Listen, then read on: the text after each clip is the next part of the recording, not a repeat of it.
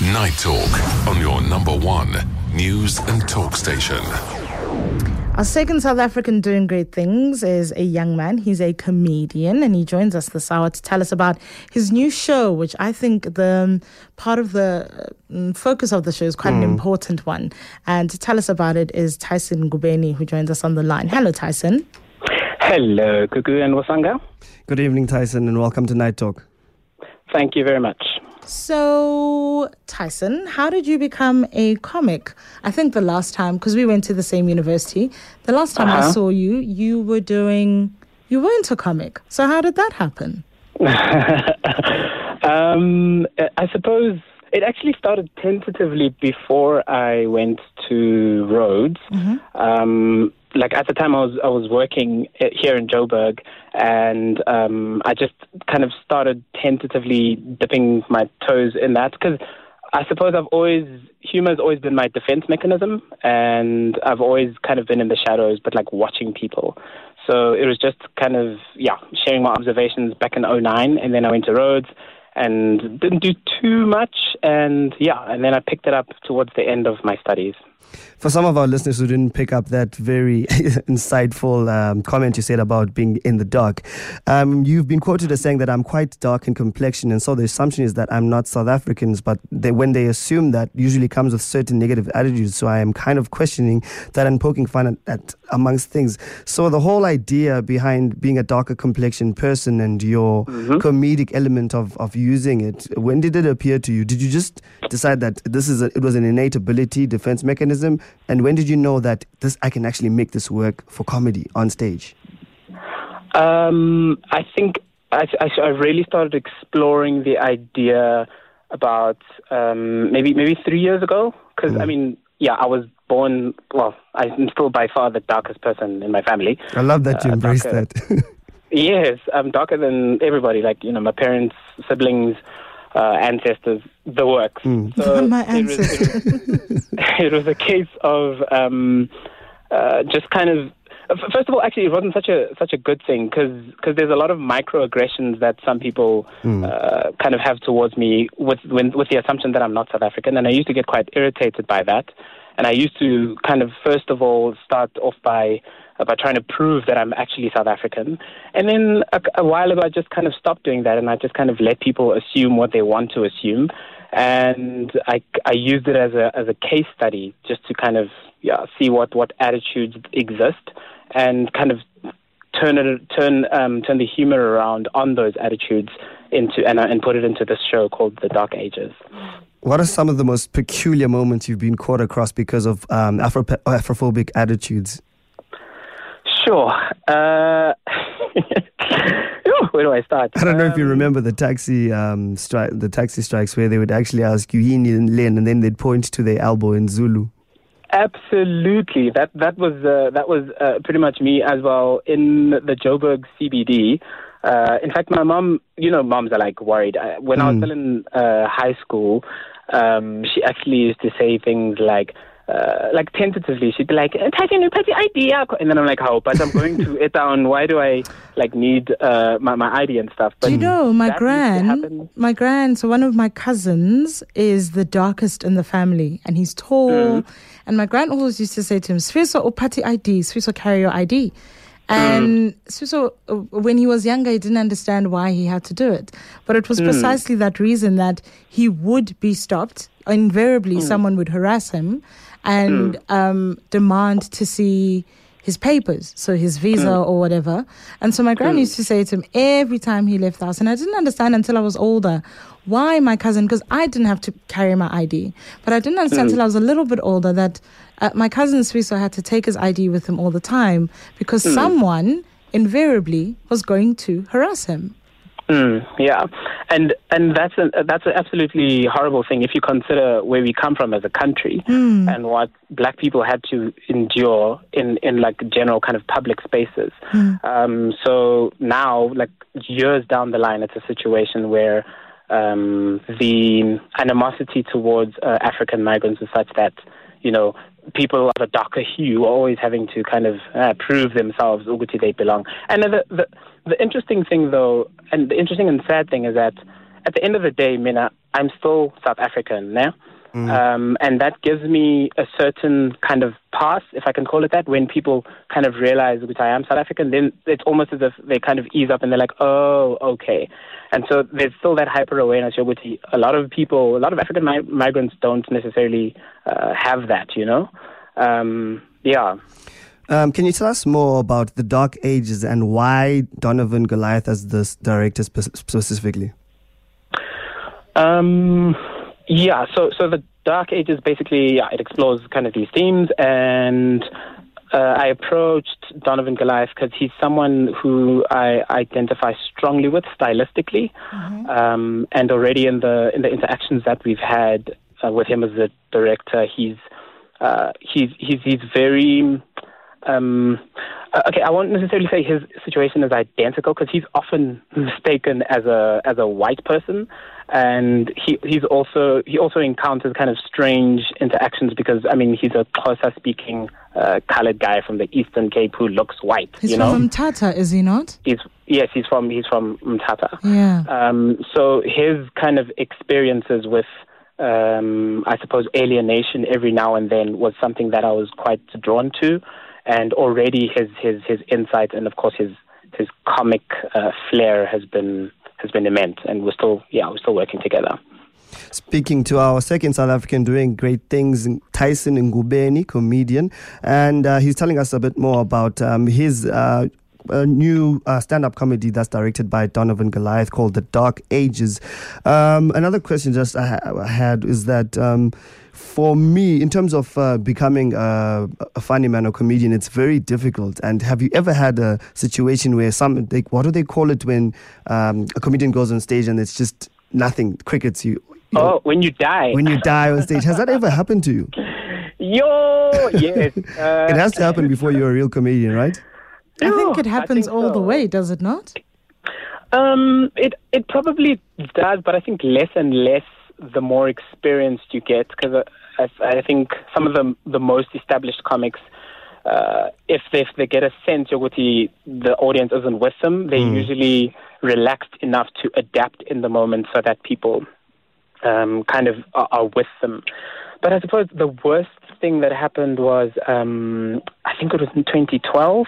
It was in Grahamstown um, this one kind of venue wanted to to have like a comedy night, and so okay, fine. The comics we get there, and mustn't get as soon as we came in, um, the setting was just not conducive at all. Like people were playing pool, the TV was on, oh, and it was just it was a nightmare kind of waiting to happen. Because with comedy, with stand up especially, if you don't have people's attention, then it's like a recipe for death uh, on stage. Um, so as like I think two minutes into like my set, it was during the Olympics. Two minutes into my set, Usain Bolt, like his race is starting, his 200 meter. Oh no! And so like no one was with it, and then we we kind of had to stop and stuff. So that was that was one of the worst experiences. That must have been disheartening. And um, I'm asking this question obviously for other aspiring comedians because your story is very inspiring. And how did you manage to gain that confidence? How do you, how do you manage to get over that? People actually saying that you're not funny. Um, I think it's a case of just being uh, being persistent in wanting to be better mm-hmm. and knowing with the, you're only as good as your preparation for your next show, not necessarily your last show. Because mm. um, you you can have a killer set like now, but it's about how how do what am I doing to be better than my I don't know, my killer set that I had five minutes ago. Mm.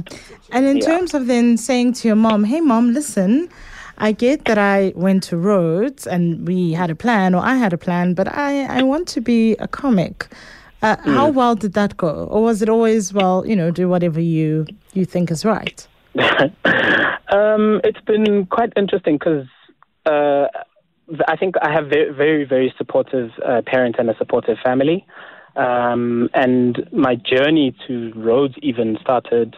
Uh, it wasn't necessarily quite straightforward because I, I, I also didn't have uh, funds to. We couldn't afford for me to go to university, so I spent two and a half years as a call center agent, and then I raised enough money to be able to study. Um, and yeah, even when I left, kind of that uh, that that working environment, I only had money to study for first year. Um, so they were very, very, very supportive, and they still are. You have eight shows lined up. Where can uh, your new audience, uh, your new audiences, your old audiences catch you with your amazing comedy, The Dark Ages? The Dark Ages. Well, I'll be. Um, I'm, I'll still. I'm still trying out bits and pieces uh, for the show. I'm at Kitchener's every single Tuesday evening. Nice. I think the show starts at eight. Uh, that's in Braamfontein.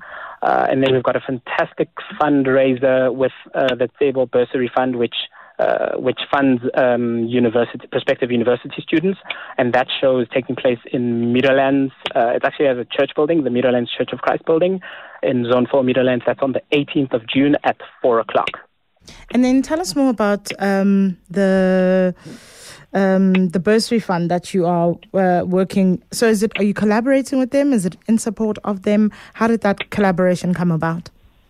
Um, it's in support of them because, yeah, as I've said, um, I quite strongly identified with the whole uh, fees must fall movement and the conversations that we've been having as a country. Um, and they're a, a, quite a small uh, non-profit organization that kind of raises funds to be able to send um, uh, students to university. So I thought it would, especially now, um, it being Youth Month and with the focus being on young people, uh, we we put our heads together and then we thought, hey, let's um, yeah, let's let's just put a show on and uh, contribute towards the amazing work that this NPO is, is is doing. So it's a collaborative effort, but all of the all of the, the ticket sales and the food and and the the, the artists' work, which will be showcased uh, by Morati Moloto everything is going towards the, the bursary fund. Where can we find out about the bursary fund? Is there, are they available? What is the website and on so- social media as well? Um, I think on social media it is a Tsebo Bursary Fund and uh, as, as well it's tsebobursary.org if I'm not mistaken. Yes. And then in terms of what's next for you, so the Dark Ages is, is happening. That's also going to be, if I'm, uh, and you can correct me here, also at the National Arts Festival this year. Um, Correct, yeah. So, uh, have you been to Grahamstown since gra- since you graduated? Was this the first time? Um, I've been, yeah, I've been to Grahamstown a couple of times since graduating, but it's mo- mostly doing theatre shows, uh, like just acting and physical theatre. Um, so, and, and improvised comedy. So this is my first time doing a solo work there. So, between the comedy and the acting, which one do you love more? Oof. Um, I'd have to say um, comedy, comedy without a doubt. Why? Um, although I, um, the immediacy of, of, of like a response um, with that that you get like through an audience. So if they laugh and if they're with you and if they get you, there's something really really magical um, about that. And I think comedy and humor is how um, is how I think. It's how my brain ticks. So it just it holds such a charm and and, and appeal that I think uh, nothing can match. And is it profitable? I mean, are you making money? Is there money in comedy and acting? There is money as soon as you start getting the corporate gigs. uh, so, so yes, I mean, at the moment, I'm kind of balancing because I study journalism as well. Uh, so I'm Why? kind of balancing. One of the worst paying industries across the whole planet. Why? Why? Uh, ngithanda indaba, ngithanda indaba. I, I just, Fair. I'm a, I love information. I love knowing things. Something that Um, you. Sorry, carry on. Uh, yeah, I, I love, I love, I love knowing things. So, yeah, I, I don't know. It's just, it's just a, it's, it's suppose a, a secondary passion that I have. You said something very peculiar about, um, not peculiar, it's prevalent clearly, uh, corporate gigs. Do you think that you're going to be able to get corporate gigs with the style that you're going, uh, discussing such difficult topics? Do you think that the, you'll get the head nods from the specific corporates that are controlling these budgets?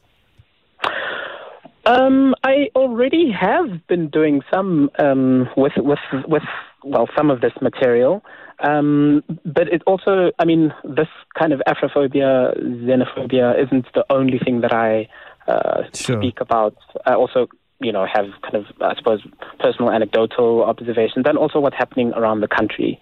Um, so so yeah, it's it's a bit broader than that. It's just that the Dark Ages show is that's like the main theme for it. Okay. And where do people find you on social media? Where is Tyson Ngubeni? Um, Tyson Ngubeni, one word. So uh, Ngubeni with a U, not an O. Um, N G U B E N I. Uh, that's Tyson Ngubeni on Twitter, Tyson Ngubeni on Instagram, as well as Facebook. And yes, my my new website should be kind of relaunching soon because I'm uh, I'm kind of redoing it. Do you find people fight you about the spelling of your surname? yes. I'm always, uh, if I'm not assumed to be like, you know, not South African, I'm assumed to be uh, Tsonga because, you know, there's a Ngobeni with an O. Mm. Yes. Um, so a whole lot of people just come out to me, hey, wabula bola, hey, chamina, chamina. and I'm like, no, uh, so. So oh, yeah, it's just one of those things. That's one of the most interesting things about. I don't know if it happens in other countries. My only reference point with my surname would be this country that people will insist on fighting you about the spelling mm. of your mm. surname. Mm. So my mm. surname is Mhlungu, which isn't very common, and very often people will say, "Oh, Mhlongo," and I'm like, "No, no, no, no." I was quite deliberate in saying Mhlungu, or someone will say, "Okay, Mahlango," and I'm like, "Yeah, no, don't do that." It's like Sizwe and his spelling of Dlomo, which has an H. Oh, yeah. And people yes. insist on removing the H. And I go, yeah. why are you fighting me about the spelling of my name? It's mine, though. Yo, and it just happens like persistently, persistently in. So thank you very much for joining us this evening, Tyson. The Dark Ages is showing in, you said, Meadowlands on mm-hmm. the 18th of June. So that's the latest show. Which is the venue, remind me? Uh, it's at the Meadowlands Church of Christ building in Zone 4. And if you're looking for Tyson on social media, he's at Tyson Ngubeni. That's N G U B E N I, correct? Mm-hmm. That is correct. Fantastic. And all the proceeds for the show uh, on the 18th will go towards um, a bursary fund which funds young people who don't have the necessary funds they need to study further, the Tsebo Bursary Fund. So not only would you be going for a great night out, but it would also be in aid of what I think is a very, very good cause. So thank you very much for your time and joining us this evening, Tyson. Thank you so much and for an awesome show because, yeah, I'm a fan.